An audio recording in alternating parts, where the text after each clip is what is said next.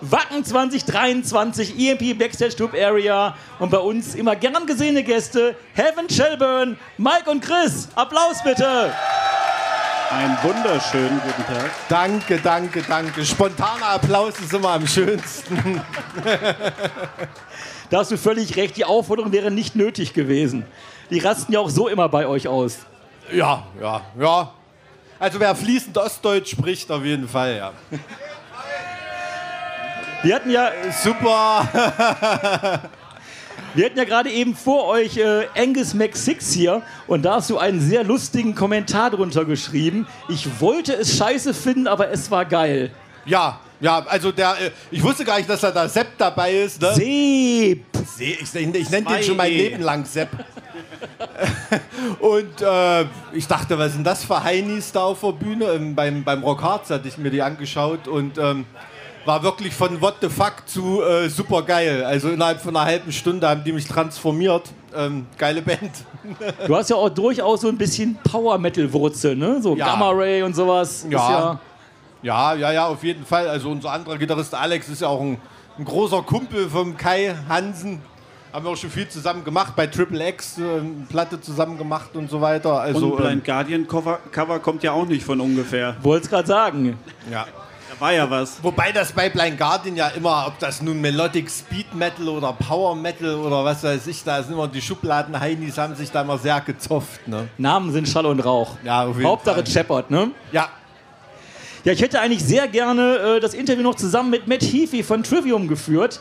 Der spielt nur, er hat schon gestern gespielt, glaube ich. Deswegen Ja. können wir es nicht zusammen machen.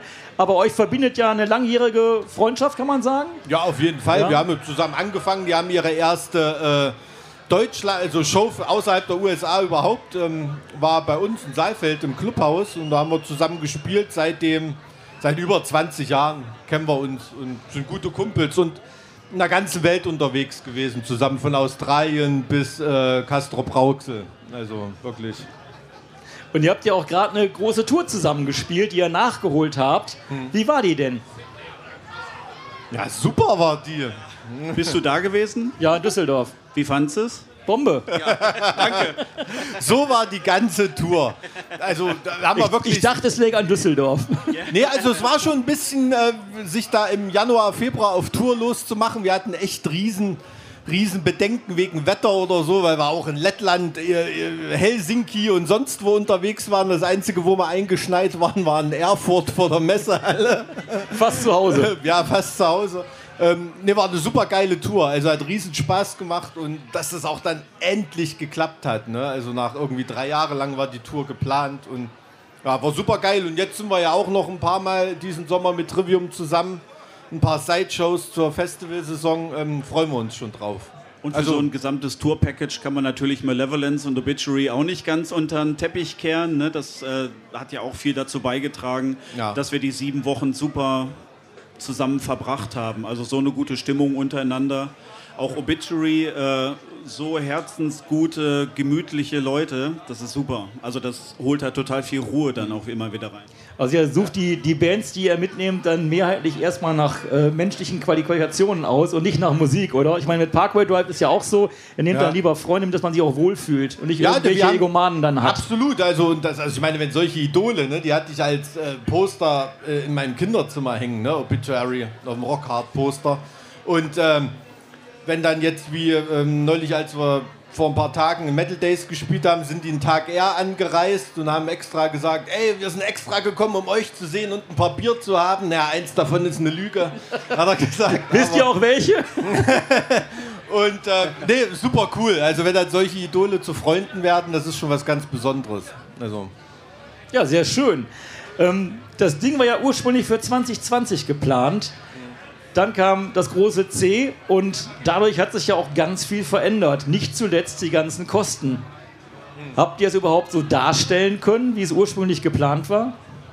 Ja, also das hat dann schon hingehauen, dadurch, dass die Verkaufszahlen echt okay waren. Ähm, natürlich äh, hätte ein Ticket 20 Euro mehr kosten müssen, aber das, also wir sind schon. Ähm, ja, Sommerurlaub war finanziert mit der Tour, ja. Ja. Das war okay. Was ich bei euch ja total cool finde, einerseits spielt ihr hier irgendwie Wacken, riesige Bühnen, Auch die ganze Tour zuletzt waren ja auch so 5000er Hallen und teilweise noch größer. Und dann macht er jetzt aber so Clubshows, so völlig unprätentiös, irgendwelche 500er Schuppen zum Teil. Ist das nicht irgendwie ein Riesensprung auch für euch selber? Oder ist das einfach was, um sich selber wieder immer zu erden? Ja, also man muss sich das schon selber beweisen. Also es gibt einen Haufen Bands, die ähm, auf einer riesengroßen Bühne total glänzen können mit ihrer perfekten Bühnenshow und sich auch ein Stück weit dahinter verstecken. Aber wenn du als Musiker in so einem 500er Laden bist und gehst da von der Bühne und hast wirklich den Schuppen gerockt und die Leute sind durchgedreht, wenn du dir das beweisen kannst, dass du das noch kannst, dann ähm, weißt du, du spielst noch in einer Rock'n'Roll-Band. Ne? Ich bin mir nicht sicher, wenn du Gene Simmons auf, äh, in 500er Club stellst, was da passiert. Ne? Aber also das ist wirklich so. Das Gefühl nimmt man da mit. Ja. ja. Ich habe euch auch gesehen im Turok in Essen. Das ist ja auch ein, eher so ein Schuppen in der Größenordnung. Ja, super Laden, aufs Turok. Und ähm, da habt ihr sogar teilweise die Instrumente selber auf die Bühne gebracht, äh, selber gestimmt, also gar nicht groß mit einer riesigen Road Crew. Da seid ihr wirklich ja völlig bodenständig, ne? Bist du bodenständig? Ja, er, er ja sowieso. Du bist ja der Rockstar. Ja. Na, ob das jetzt unbedingt bodenständig ist oder einfach auch ähm, eine Art am Instrument bleiben, ne? also dass man halt auch weiß, was man irgendwie macht. Ich meine, im Proberaum machen wir das ja auch irgendwie alles selber und es gibt halt auch einfach Produktionsumgebung.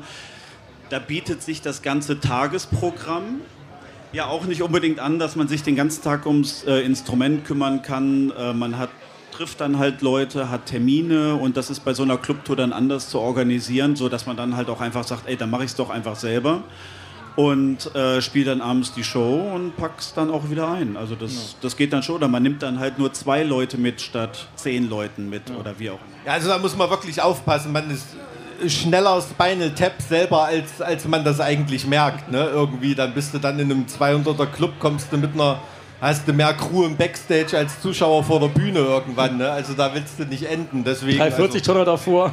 Ja, ja, nee, also das hat noch nie, noch nie einem Musiker geschadet, zu wissen, äh, welches Kabel was macht und dann noch selber Kontrolle über sein Amp zu haben und so weiter. Also und, ähm, und wir haben es uns natürlich auch mit der Einstellung leicht gemacht. Du musstest dir nicht wieder eine Crew zusammensuchen äh, ähm, nach der Corona-Krise. Ne? Das ist natürlich auch sehr, sehr schwer. Ja. Ja, wie du gerade schon gesagt hast, manche Bands verstecken sich auch hinter einer großen Produktion.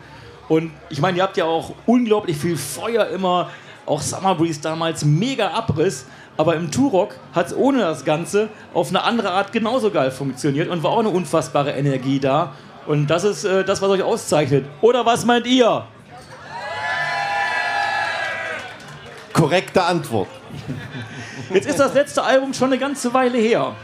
Ja. Wie sieht es denn mit was Neuem aus? Ohne jetzt Druck ausüben zu wollen. Ist da irgendwas in der Mache? Der Druck ist schon da. Oh. Ist da Druck da, ja? Also ich, ich meine, es war, ja, es war, ja, ein Doppelalbum, ne? Also ähm, von daher sollte es auch doppelt so lange anhalten. Also wir sind auf jeden Fall an neuem Stoff dran. Ne? Also heute ist zum Beispiel ein neues Video von uns online gegangen. Das haben wir nach zehn Jahren zu Valhalla endlich mal ein Video gedreht mit Blind Guardian zusammen. Ähm, könnt ihr euch ja mal anschauen. Und äh, direkt neue Musik wird es auch bald mal was zu hören geben, auf jeden Fall. Ja. Momentan hört man immer mehr von Bands, dass die sagen, ach, dieses Albumkonzept, das ist doch überholt, wir machen einfach nur einzelne Songs. Wie denkt ihr denn darüber? Also es wird auch mal einzelne Songs geben, aber definitiv sind wir eine Band, die über ein Album funktioniert. Also weil wir auch Sachen zu sagen haben wollen. Wir wollen mit einem bestimmten Albumtitel ein Statement abgeben und das soll auch als, als Gesamtwerk irgendwie konsumierbar sein und nicht nur irgendwelche einzelnen Streaming-Tracks, die da immer punktuell äh, irgendwelches Marketinggelaber hier bitte einsetzen jetzt. Ne? Ähm, äh, Highlights schaffen sollen. Also das ist, äh, das ist totaler Quatsch. Also so funktioniert Metal für mich nicht. Ich brauche ein Album mit einem geilen Albumcover und die Leute sollen in 20 Jahren mal drüber diskutieren, was der, das geilste Album von HSB war und nicht welcher einzelne Track da nun irgendwelche besseren Streaming-Zahlen hatte. Ne? Das, da bin ich ganz bei dir. Ja. Sehr gute Aussage. Ihr habt ja auf dem letzten Album auch äh, Chris Hans von Lord of the Lost drauf gehabt. Und die waren gestern übrigens auch hier. Und ähm, Ja, hier ist auch noch Glitter an der Couch. Blood and Glitter ist hier, genau. Und Stiefel haben wir auch.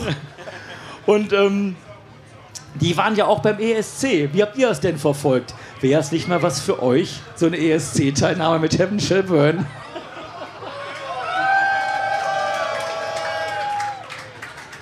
Hm? Chris, wäre das nichts für dich? Ich glaube, da war mal eine andere Band äh, aus NRW im Gespräch, die sich auch darum bemüht hat, ähm, die vielleicht noch ein bisschen tauglicher gewesen wären. Aber wir haben es tatsächlich mitbekommen, weil Alex und Mike ja auch mit äh, Chris Harms von Lord of the Lost immer mal im Austausch sind und waren. Und Und der da, Molle singt ja auch auf der neuen Platte mit, ne? genau, also da Ja, gibt es ja. halt immer die ein oder andere Verbindung. Na, wer ist es? Äh, die ein oder andere Verbindung und ähm, da fiebert man ja schon ein bisschen mit und guckt mit, ähm, wie schlagen die sich da, was machen sie da an Programm. Und ich glaube, das kann man auch ganz gut machen, wenn man die Leute halt auch gut kennt, wenn die aus einer Szene kommen, die auch den Support mal gebrauchen kann und auch mal vielleicht überlegen kann, ey, den Song, den finde ich jetzt vielleicht nicht so gut. Aber die Band ist mir so sympathisch, ähm, die Leute sind mir so sympathisch, da gibt es natürlich 100% Support. Also, äh, jetzt bei der Frage will ich nicht ausweichen. Ne? Also jetzt direkt beim, beim ESC mitmachen, aber da, ich habe wirklich bei Lord of the Lost, ich habe da eine Band gesehen, die das einfach nicht verdient hat, was mit denen da passiert ist. Ne? Die einfach für die Unzulänglichkeiten einer kompletten Nation abgestraft wird da, ne? obwohl sie total Leistung gebracht hat und einen coolen Song. Also du meinst das Ergebnis? Das Ergebnis. Ja, ja, genau. Ich habe nämlich gerade schon Natürlich überlegt. plus dieses ganze komische Voting-System mit Ja, ja, irgendwelchen total. Twitter-Staaten, die sich gegenseitig alles zuschustern. Und ganz ehrlich, also würden wir da teilnehmen, ich würde das nur machen, wenn man da mit einer kompletten Anti-Show antreten kann. Wenn ich da mit einem Leopard 2 Panzer äh, auf die Bühne fahren kann, das, was die von. das, was die von Deutschland erwarten, ne? und dann eine graue Regenbogenflagge hissen und ähm, ähm, das, äh, ähm, das da geben, eben als, als so einen, so einen, so einen Anti-Statement, ne? dass, man, dass man auch. Äh, also es ist eine, es ist dort eine total coole Atmosphäre, die, die, die tolerant ist ne, und die, die weltoffen ist, die woke ist und so weiter. Und trotzdem schlägt sowas krasses wie Nationalhass in die Voting-Ergebnisse runter. Ne? Und das, das kriege ich nicht zusammen für mich. Deshalb ist die Veranstaltung für mich gescheitert. Ne? Absolut, ja. Ja. Ihr habt ja eine durchaus besondere Beziehung zu Wacken. Habt ja auch viele andere Events mitgemacht. Full Metal Mountain damals, wo wir uns getroffen haben, weiß ich noch. Was bedeutet euch denn so eine Show hier in Wacken auf so einer großen Bühne? Ist das was Besonderes oder ist das einfach nur eine weitere große Show?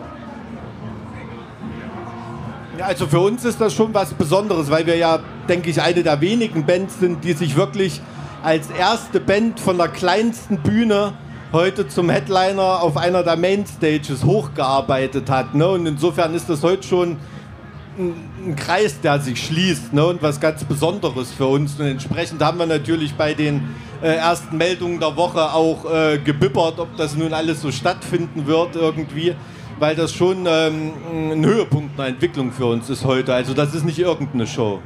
Ja. Wir hatten es auch in einem anderen Gespräch ähm, vorhin, dass wir ja auch über das Wacken-Publikum gesprochen haben und was das Wacken denn auch für das Publikum, aber auch für uns ist, dass man halt merkt, es ist halt nicht ein Musikfestival, einfach nur ein Musikfestival, auf dem Bands spielen, sondern das Publikum ist halt wegen des Festivals da und wollen eine fantastische Zeit auf dem Festival haben. Und das macht natürlich dann auch noch was, wenn man halt weiß, die Leute sind da für ähm, für, für, für Wacken generell, sage ich jetzt mal. Und dass man halt da nochmal auseinander, ähm, auseinander nimmt, was eigentlich das Wacken für die Leute auch so bedeutet. Ne? Die davor, hinter der Bühne stehen, dass es halt nicht ist, man geht auf ein Musikfestival, hört dann Band XY, auch die Band war gut oder nicht gut, sondern man war auf dem Wacken und hat ein Wacken-Erlebnis gehabt. Also das ist nochmal was ganz Besonderes, was das Festival halt auch betrifft. Also was ich mal fragen muss, war von euch jemand auf dem Dynamo 95? Das ist doch ein Festival, da erzählst du jahrzehntelang davon noch, obwohl das vor Ort die komplette Katastrophe war, ne? Und genauso wird das mit diesem Wacken hier in 15, 20 Jahren sein. Also das wird sich in das Herzen die Erinnerungen reinfräsen. Einfach was man auf sich genommen hat, was man da gefeiert hat und, und das, das ist die Erinnerung fürs Leben. Festival, was so glatt durchläuft, da wird sich keiner dran erinnern. Bin ich mir sicher. Brauchen wir Survivor-Shirts, ne? Wacken 23 Survivor. Ich habe auch schon gesehen, es gibt, es gibt Seepferdchenabzeichen von Wacken 23. Hab ich Das gesehen, fand ich ja. sehr schön. ja, dann gleich um 20.45 Uhr auf der Faster Stage. Heaven Shall Burn, vielen Dank für euren Besuch. Vielen, Vielen Dank. Dank.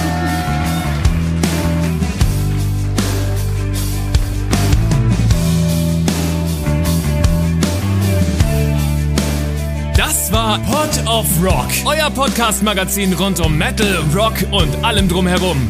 Präsentiert von EMP.